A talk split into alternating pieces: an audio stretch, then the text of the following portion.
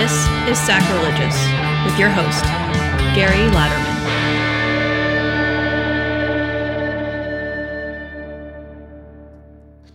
We are back again. Welcome to uh, Sacrilegious. I'm glad uh, that you're back here, and I'm glad to be back as well. And I'm glad I'm not alone today. Um, no monologues, but another conversation that I'm really looking forward to. A great friend of mine is uh, with me today, Dr. Anthony Pinn, who is the Agnes Cullen Arnold Professor of Humanities.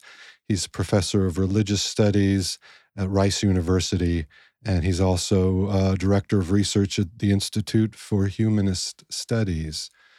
Tony is uh, an incredible and productive and creative scholar of religion who has written an, an incredible number of books that are on a lot of my favorite topics and that really are clearly making a contribution to religious studies and opening up the field, I think, in ways that can uh, bring in conversation and engagement with humanism, with uh, theology, with atheism, with popular culture, with the African American religious experience. Um, there are so many rich uh, elements of, of your work. So I'm just uh, first want to say thank you and think uh, again you've you've made some really great contributions. Welcome. You're very kind. Great to be with you. Yeah, thanks, Tony. I, uh, you know, I, I think there's a lot of things to to discuss, but I'm, you know, one thing I'm I'm particularly interested in is your very sort of public um, atheist identity, your embrace of humanism, even as you are very much a very public and significant figure in the field of religious studies. So I uh, appreciate that kind of positionality and within the field and and I identify with it in many ways. But one thing at one level I just am, am sort of curious about is just when you're teaching and mm-hmm. you walk into your undergraduate religion class, are you very public in there about your atheism? And is that sort of a part of how you frame and, and try to engage students in thinking about religion? Well, and, and that's a really good question. I, I, don't announce it in the same way that if I were a born again Christian, I would not announce it. And that my goal is to kind of open that space in ways that allows for really interesting conversation. And I don't want to begin the semester by confining that. Um, and, and so, sure but you find that it does come up. Yeah, I mean, it, it comes up uh, during the course of the semester, but as it's coming up, if I don't announce it at the very start, it, students don't understand it as the way in which they have to frame their wrestling with the materials. Later on, as it comes up, it, it's easier for me to just pronounce that as personal perspective that goes no further than that. Um, right. And most of the undergraduates I encounter are not doing background reading, right? They're not Googling me. And so it isn't information that they typically walk into the classroom with. But again, I try to I try to avoid making that kind of announcement early because it it shapes conversation in a way that I think is unproductive. I get that, and, and that makes sense. Um, and and it's important to be uh, aware and, and sensitive, especially around our field, for how we sort of begin the discussion of well, how do we study religion and how do we think about it? And I I I've been figuring out how to deal with that in terms of my own classes as well, and, and thinking about what does it mean, you know, on the one hand to even kind of share that aspect of my identity mm-hmm. with students, and then on the other is what does it do to their whole intellectual receptivity of right. what I've got, and um, and certainly when it comes up, I do I do play with it and push it a bit. You know, mm-hmm. I don't think students even have a good understanding of of atheism other than sort of popular conceptions. Yeah and also you know um, raising the question of well who should be teaching religion Right. You know, should uh, you know only an evangelical be teaching Christianity or a Reformed Jew teaching uh, Judaism? You know, or what does it mean to have yeah. an atheist, someone who doesn't believe in God, in the classroom with you? Yeah, I mean, it, it raises interesting. It, it surfaces really interesting but troubling assumptions, right? Because we could teach a course on Marxism, and no one would assume that we, of necessity, are Marxist but with this, there's an assumption that if you are not personally committed to this, you are not properly positioned to discuss it. Uh, but again, you know, I, I, I don't announce it at the beginning because I'm mindful of the soft ways in which authority is established, regardless of what we say about the classroom. So much of how the classroom is positioned, even how it's physically positioned, speaks a certain type of authority right i've noticed that uh, I, that i always use now a seminar room if the class size will allow it right? Because then there's no desk up front. But i've noticed that even with the seminar table students will sit everywhere except for what they consider the head of the table right? So even in this seminar space with this almost round table there's a kind of authority that's set up. And if on top of that i begin the class by saying I am an atheist. It shapes those 15 weeks. And I think so many of the students, they have a sense of atheism based upon some really piss poor examples. Examples of folks who know very little about religion, very little about the study of religion, like Richard Dawkins. Please say say a little more on that. I'm I'm, I'm curious and and um, invested in this as well.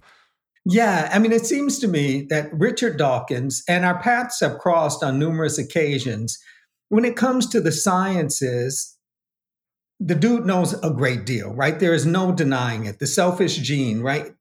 But when it comes to issues of religiosity, his understanding is rather warped and limited, right? He doesn't understand the complexities of religiosity. He doesn't understand how it has shaped and informed cultural developments, right? For him, it's it's it's a rather restricted sense. And I, and there's a kind of unnecessary animosity and belittling that takes place with him that I find just to say it isn't useful is an understatement, right? It, it, it just isn't a truthful presentation of what religion has meant. It's very fundamentalist in its way, and as you say, it's it's it's yeah. narrow and uh, really uh, accepting sort of uh, uncritically certain assumptions about religion, and um, mm-hmm. I find that to be very uh, yeah common in that the the sort of new atheist yeah. camp. Yeah. But how so let's complexify it a little bit. How do you see, how do you understand atheism and its relationship to religiosity? So I, I, I, I want to. So for a, a, long time, I understood religion as a quest for complex subjectivity. My mind has changed some, but for now, for our conversation, we'll work with that. Right? I've understood religion as a quest for complex subjectivity. It's a way of wrestling with the fundamental questions of our existence. Who are we? When are we? Why are we? What are we? Right? It doesn't require God or gods.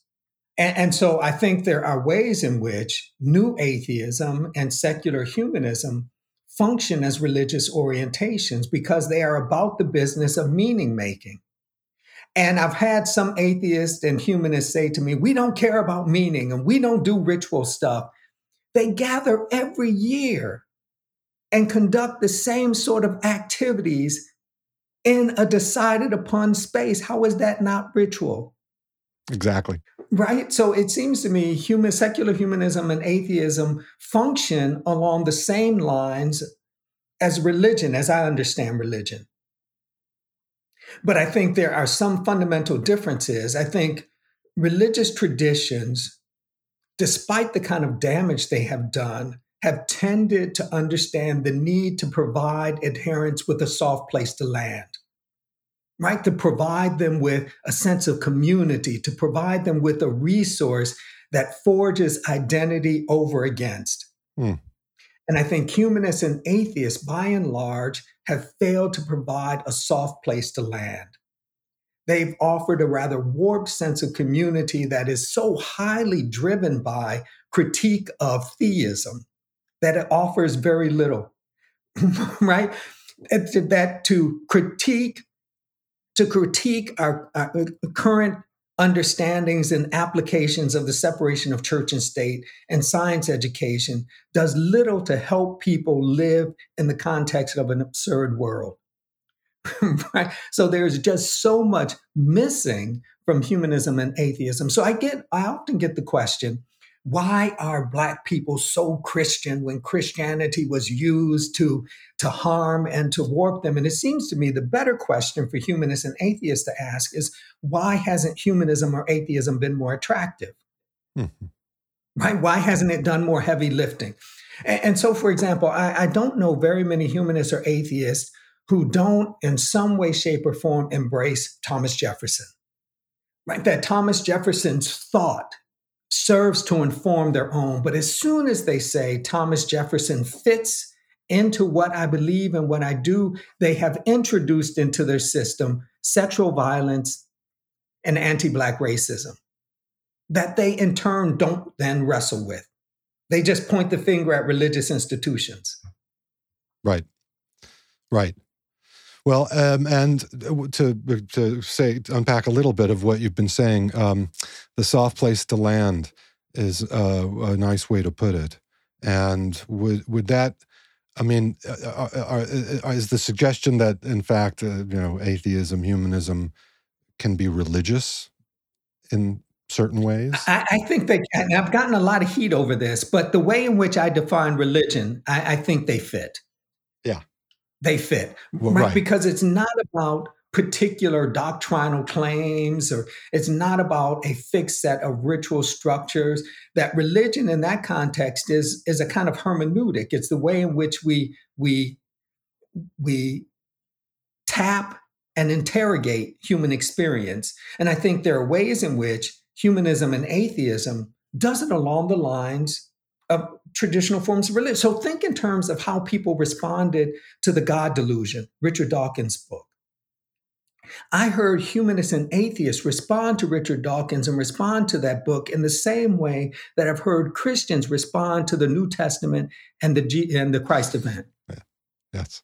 Both have trans right both talk in terms of kind of transformation that is that is deep and metaphysical right that informs and influences how they behave in the world Absolutely. very similar absolutely uh, and and I see it and and and agree the, the the parallels are pretty obvious and the and I've gotten that blowback too when when I've uh, kind of said I publicly bet. you know that I you know that atheists can be religious I mean they just don't want to hear that and are again very closed off to expanding or exploding yeah. the concept yeah. of religion yeah. so that they can see it's kind of built into to human mm-hmm. societies mm-hmm. human culture and we're going to we're going to be religious in one way or another um, mm-hmm. but but what's interesting for uh, for our work and i think even more so into the future is trying to help people see how they're religious in ways they may not mm-hmm. recognize, right? Yeah, yeah, yeah. And it's, you know, and it seems to me intellectually lazy on a certain level, right? That human, humanists and atheists will critique the conceptual framework offered by theists, the vocabulary and grammar theists use to describe the world with respect to everything except for religion. How theists name it, humanists and atheists are willing to accept. And that just doesn't make a lot of sense to me. Sure. And and and I would imagine that there are some similarities in our response in that we both live and work in areas of the country that take seriously Christian faith very seriously. yeah, I mean, uh, in you know ways that we we can't get around, but especially when the topic is religion and um, mm-hmm. scholars are also in there with uh, uh, activists or adherents. It's it's sometimes a very different rhetorical. Yeah. you know, kind of uh, discussion. You know, we're on different rhetorical mm-hmm. levels and talking about religion, and and that's um, you know, I think that's part of what the the the uh, effort behind religious, you know, the kind of religious literacy is. Mm-hmm. Um, mm-hmm. At yeah. least to some yeah. degree, uh, I think. I, I, have some questions about religious literacy as a as a kind of movement or public scholarship effort, but there is a strong resistance in the South, but I think other parts of the country too, mm-hmm.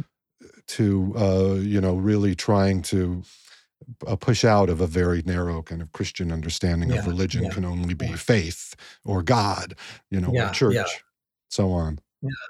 Well, uh, say a little more about uh, your take on religious literacy as a movement.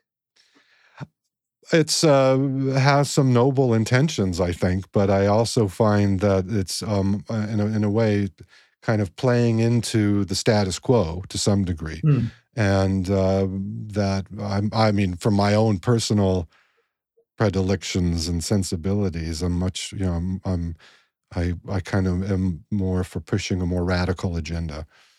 Mm-hmm. You know, really, you know, religion. It's not just about you know, kind of learning the Gospels and being right. literate there. I think it's even more thinking about the ways in which uh, we we were talking about the ways in which people are religious and aren't fully cognizant of of mm-hmm. that dimension yeah, of their yeah. lives. So so pushing the conceptual boundaries and and mm-hmm. really trying to think of a mm-hmm. different uh, rhetorical field to be talking about religion is is is kind of where I'm I'm at what I'm mm-hmm. after to a degree. I think yeah. this podcast is a, a, part of that. you know, I mean, yeah, yeah. Um, what's what is sacred you know and and what are the ways in which we can play with that and and kind of mm-hmm. destabilize that um, but also uh, you know kind of promote and uh, encourage creative ways of thinking about how mm-hmm. you know we are religious and you've also pushed on some rather Uh, some fundamental issues, right? So the the work you've done and related to the culture of death and dying, it, it seems to me cuts to the quick that these are these are the sorts of issues that religion is is supposed to provide some guidance with respect to.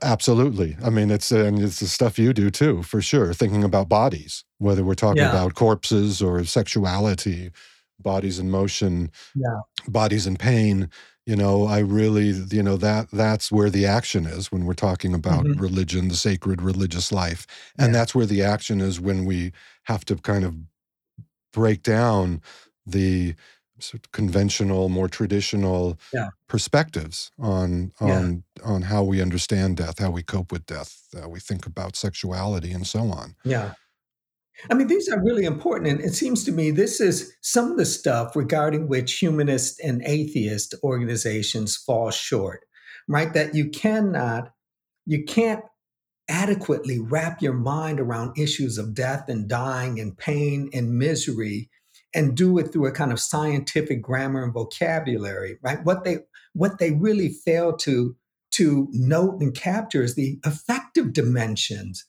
of loss.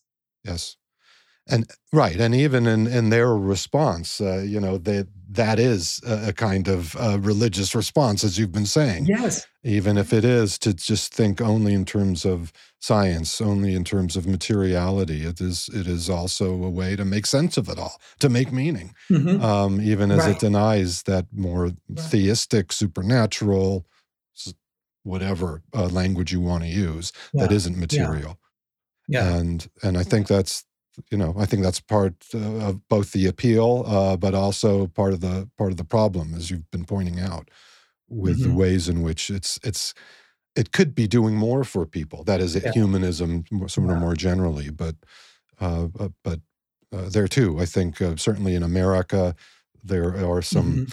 some odd uh, baggage. There's this odd baggage with that yeah. concept. Secularism, communism, you know, yeah. atheism. Yeah. These are all threats to to the American way or something. Now, has there been has there been resistance or pushback in terms of your personal stance and and how you fit within the study of religion?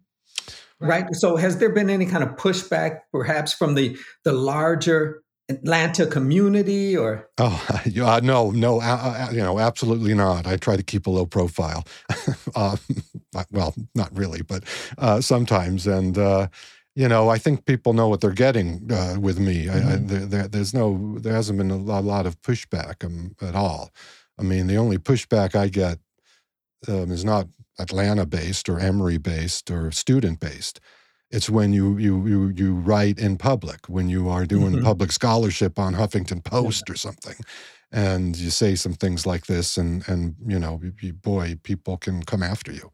Have, have you? Do, I mean, I mean, I guess we, you you have to some degree. Uh, early in early in my career, uh, the, while I was at Macalester College, uh, a reporter for the uh, Star Tribune did a profile piece, and it was a Saturday piece, right? So it's Saturday, right? I mean, that's that's not a big read the paper day, right? I mean, it's it's filling up space, but there was and within that, it, it she just mentioned that I was a humanist teaching in the religion department. And there was just all sorts of nastiness after that hate mail, nasty phone calls, people questioning my fit. But it's interesting. I've not had any of that in Texas. And I've been as open about my personal stance, but absolutely none of this. Yeah, and here too, you know, again, that disrupts our uh, expectations and our assumptions assumptions about region. Right. You know right. what what's it right. supposed to be like in in Texas, and uh, again, that's the part of the challenge too. When you're um, living in the South or working in the South, yeah. is the you know the very popular yeah. stereotypes that uh, that we have seen can be quite um, um, off the mark or harmful or, or only getting a, a, a, little bit of the picture. But and, but not so much anymore. I think uh, I think that may also reflect. I mean, uh, you know, as you know, how radically transformative the religious landscape mm-hmm. has been over the last yeah. decade or yeah. so. I mean, yeah. you see that in terms of people responding to you and in terms of students and what they're coming in with, in terms of their, you know, intellectually, what what are they are they uh, mm-hmm. struggling mm-hmm. with or thinking about when it comes to religion? I'm finding it's just a whole completely different sort of mental universe for students around religion. How are you seeing that? Yeah, Oh, yeah. And I get so many students from the social sciences, from engineering, from chemistry, biology, right, who are kind of thinking about the study of religion not as a way to secure tools to protect their faith, right? Kind of learn about the other so they can better challenge the other. No, for them, it's a matter of better understanding the cultural world in which they live. And so they're open to the conversations they're coming in much more open-minded i'm finding yeah, um, yeah. and wanting to learn yeah. about religions and willing to also um, think outside the box uh, mm-hmm. to a degree mm-hmm. which again uh, for me is really quite uh, promising thinking about uh, yeah. as far as the religion piece of the future and a, and a kind of expansive understanding of the field, right? So they'll take liberation theologies without assuming that that w- without the rather narrow understanding of theology that seems to continue to live within our field right they have a much more expansive sense of what what you can do with these theological tools they want to listen to kendrick lamar right i mean they want and unpack what he's saying oh man no i mean and and that's where the theology is uh, that's where the, yeah. you know again the yeah. action is for theological yeah. education and reflection is yeah. that yeah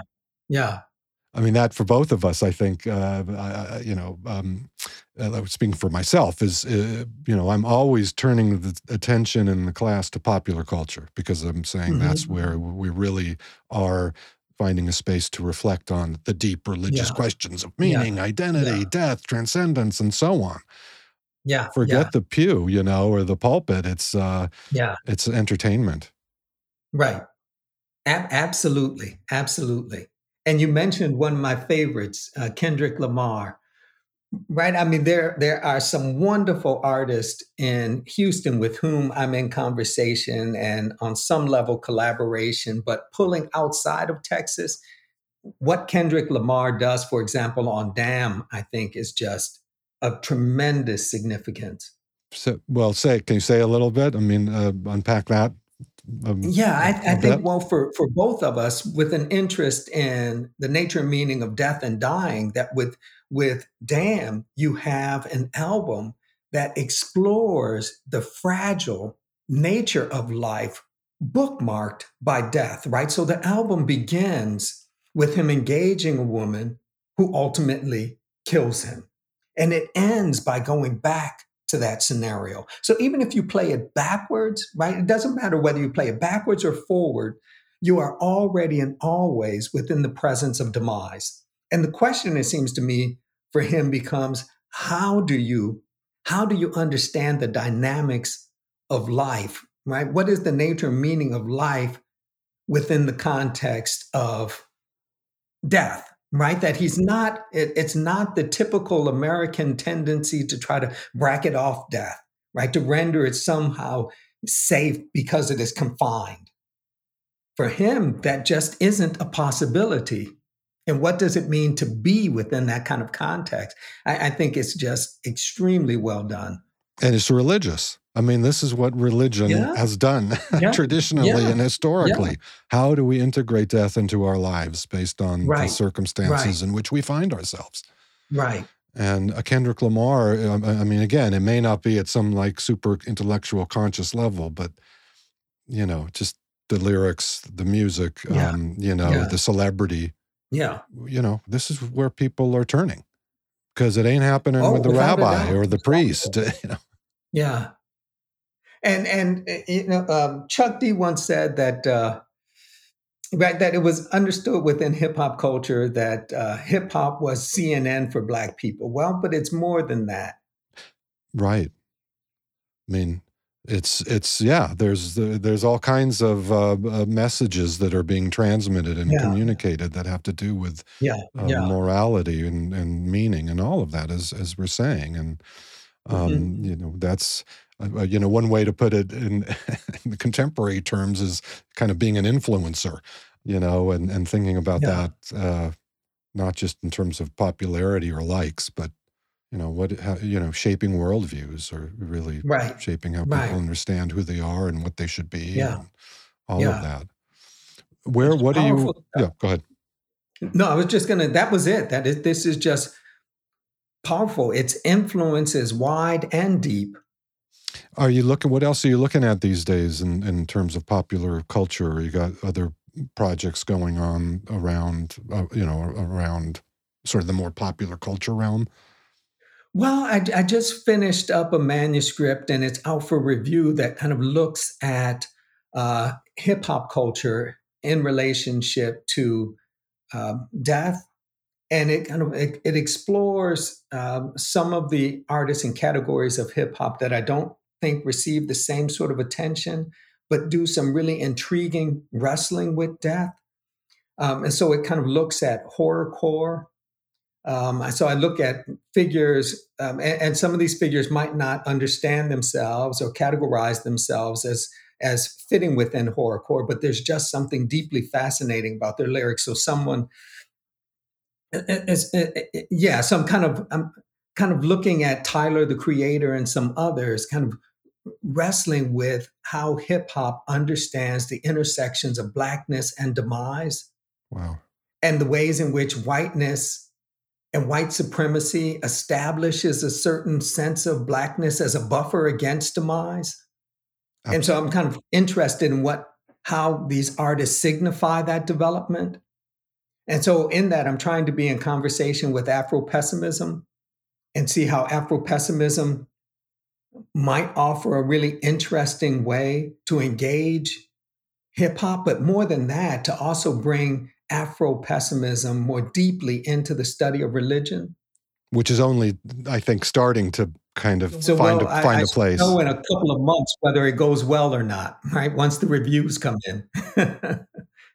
I'm sure that I would use this book in my death and dying class as uh, music is a very kind of central part in in the pedagogy and we are inevitably listening to different kinds of hip hop and rap as as uh, important uh, sources for these kinds of reflections. So, mm-hmm. say a little more, if you can, about the Afro pessimism being brought in, and and thinking of that also in in the religious terms that you that you've yeah. been referring to. I, I think Afro pessimism provides a rather compelling challenge with respect to some of the some of the conceptual framework that we have assumed in the study of African American religion and and I and I think we've reached a point where you know BLM forces a confrontation with the American way of life, so to speak, but it also poses a challenge concerning the kinds of assumptions that we in the study of religion, for example, have made. And, and so, in light of our current our, our circumstances, and in light of this long history, what Richard Wright calls the long centuries is it really feasible to continue to talk in terms of hope? Is it feasible to talk in terms of Black humanity in a way that assumes a certain ontological positioning? And so I think there are interesting and compelling questions that Afro pessimism forces us to wrestle with. And so I'm trying to take it seriously enough to wrestle with those questions. And so I'm trying to bring together this set of questions I felt I feel compelled to wrestle with uh, with uh, bring that into relationship with a form of cultural expression I find compelling.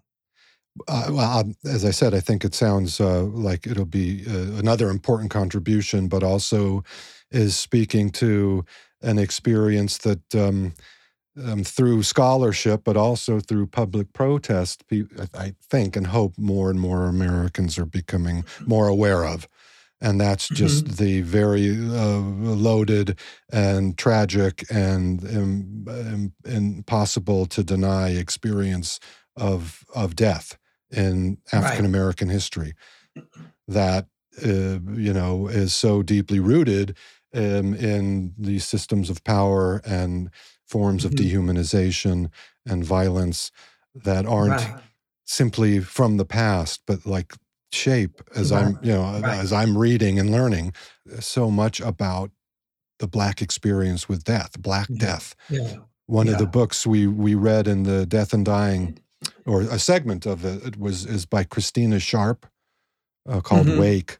You know, which is so so powerfully captures some of uh, yeah. the, the, the wake uh, uh, mm-hmm. and the multi kind of layered notion of that term in yeah. the African American experience with death. Yeah. And I'm sure that gets uh, cataloged or articulated, expressed, obviously through through hip hop, through rap. Yeah, in the wake is brilliant, I, and and and I think what recent years and force us to recognize is we live within the context of a system that does not simply allow anti Black racism and death, but it demands anti Black racism and death. Right? So George Floyd and Breonna Taylor point out not simply a system that allows, it requires this death. This is the necessary sacrifice to protect white supremacy. It demands this. And what do you what does it mean to do justice work, to try to change us, the dynamics of a society that demands, that requires Black death. Exactly. And That's can rough. it, yeah. Can it ever be fixed? Can it ever be solved? Exactly. And and uh, you right. know that's and, what and his. So for me, it raises that. Yeah, it raises that question: Are we? Is there anything about what we understand of our circumstances that authorizes hope? Are outcome driven strategies of protest still the way to go? Yeah. And if I may, uh, thinking about Christianity and hope. Mm-hmm.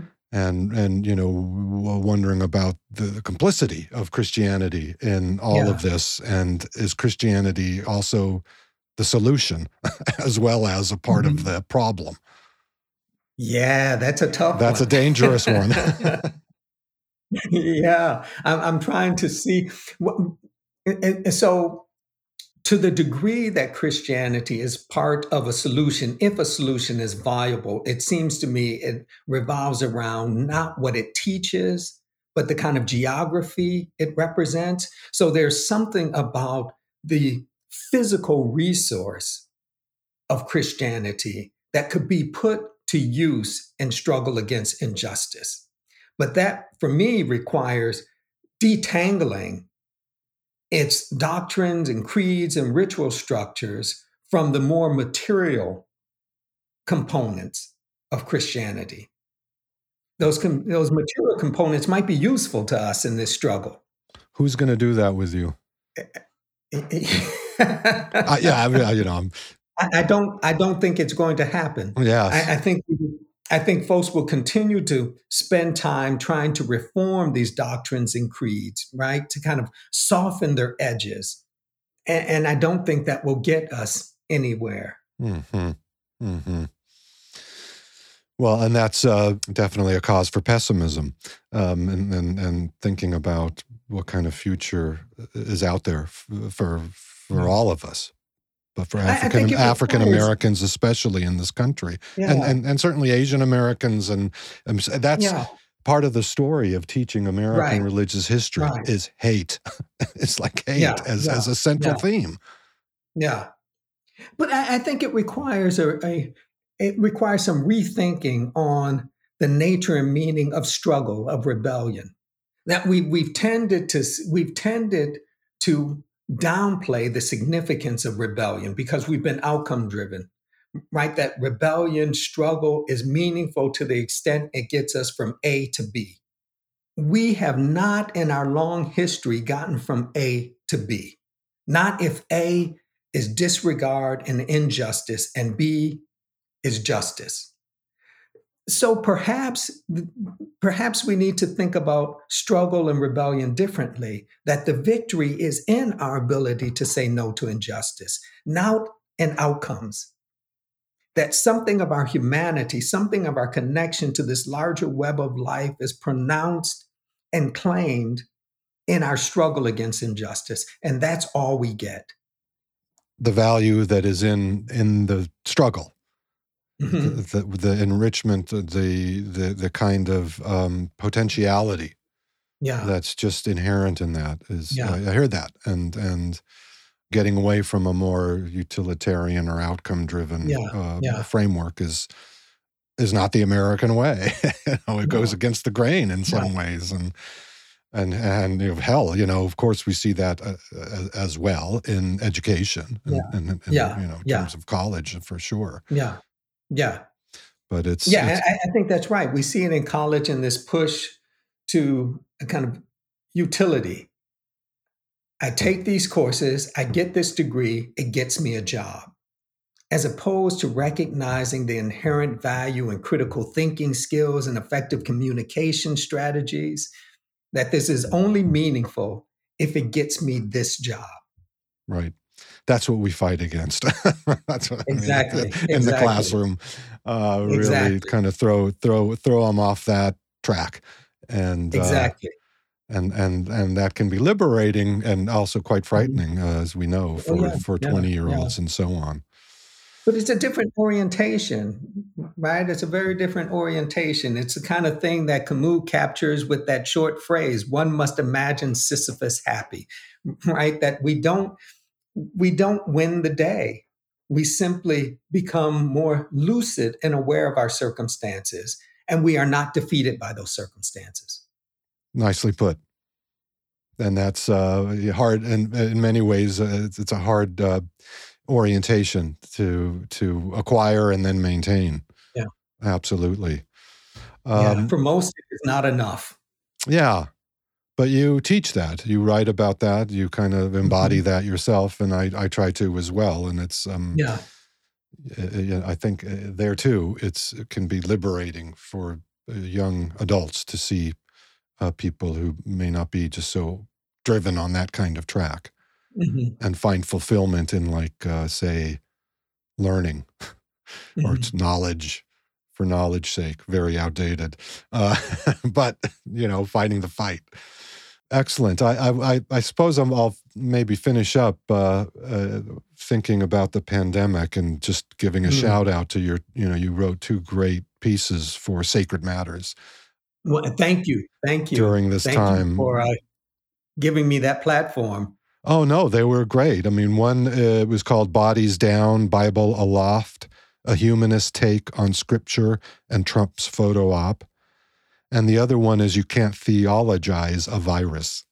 Both of them, you know, really uh, hit a nerve, and we got a lot of responses to that. And those were both a little, well, not too long ago, but I, I'm, I maybe just want to get your sense of religion in the pandemic and thinking about mm-hmm. as we hopefully are beginning our way out in some sense you know yeah. people have been talking about you know this great return to religion or religion is going to becoming stronger out of this experience and uh, i i just you know this is a sort of quick snapshot of what your impressions are at the moment mm-hmm. um, thinking thinking about the pandemic yeah. and religious life I, I think it has yeah i won't deny that there that there has been a kind of aggressive response within certain religious quarters.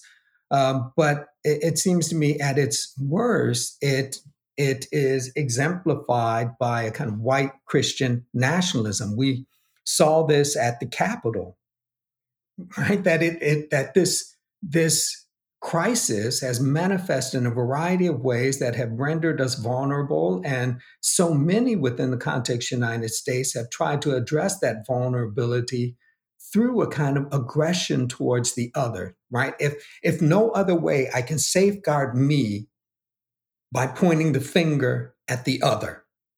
And we've done that in rather aggressive ways. And again, I think this kind of Christian nationalism is one of the most graphic and troubling examples of this. Absolutely. And it's also really, I think, where a lot of the so called return is to religion is, mm-hmm. you know, yeah, yeah, people who are yeah. already pretty uh, evangelical um, and generally, you know, within Christianity is, is um, you have people who are, are, because of these circumstances, becoming even more conservative, more yeah. evangelical within yeah. within within Protestant and, churches. Yeah. And, I, and I wouldn't argue that this is a new theological move. It's just a new and more aggressive public presentation of it, hmm. and authorized again by Trump. Right. Whereas in other uh, eras, it might be more uh, in, uh, hidden, subterranean, tied to other kinds of grassroots mm-hmm. efforts, so to speak. Yeah. This is very much uh, establishment. Yeah. Oh yeah, thanks to Trump yeah. and I think the now the Republican Party. Yeah, it moved from the church house to the Capitol, but this is an old theological formulation, just ritualized in a different way. Uh, right. And, and, and made explicit in ways that, oh, yeah. uh, you know, are shocking and, as you're saying, in many ways, not surprising. Yeah. Yeah. Yeah. Well, it'll be, uh, you know, that too is is going to be an important um, area for religious studies to uh, contribute and and hopefully shed some light and think, thinking about um, the insurrection and the context and uh, the trajectories of some mm-hmm. of these uh, deeply uh, disturbing and dangerous religious movements. Yeah. yeah. Which only reinforces our, our sense of, of religion as being uh, both potentially for a good and um, well, you know, the well being of self and community, mm-hmm. Uh, and also yeah. incredibly hurtful, destructive. And this needs to be wrestled with right? So for so for my money, folks who argue that is not my Christianity do conversation and public discourse a disservice.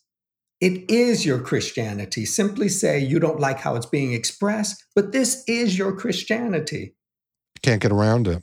No. Right. But it, it, it doesn't force them to interrogate their beliefs. Exactly.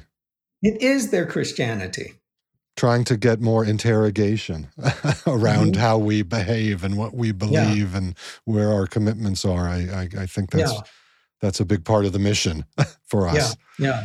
So we'll keep up the fight and and uh, work on our mission and and and really try to get uh, people thinking a little more uh, deeply and with right. more uh, nuance around questions of religion and those main questions that you mm-hmm. started with. Ask better questions, demand better answers. Man, let's do it. Okay, I think that's good for now, Tony. Thank you so much uh, for being a part of this, and I so appreciated and enjoyed this conversation. Oh, thank you. Great time. Fantastic chatting with you.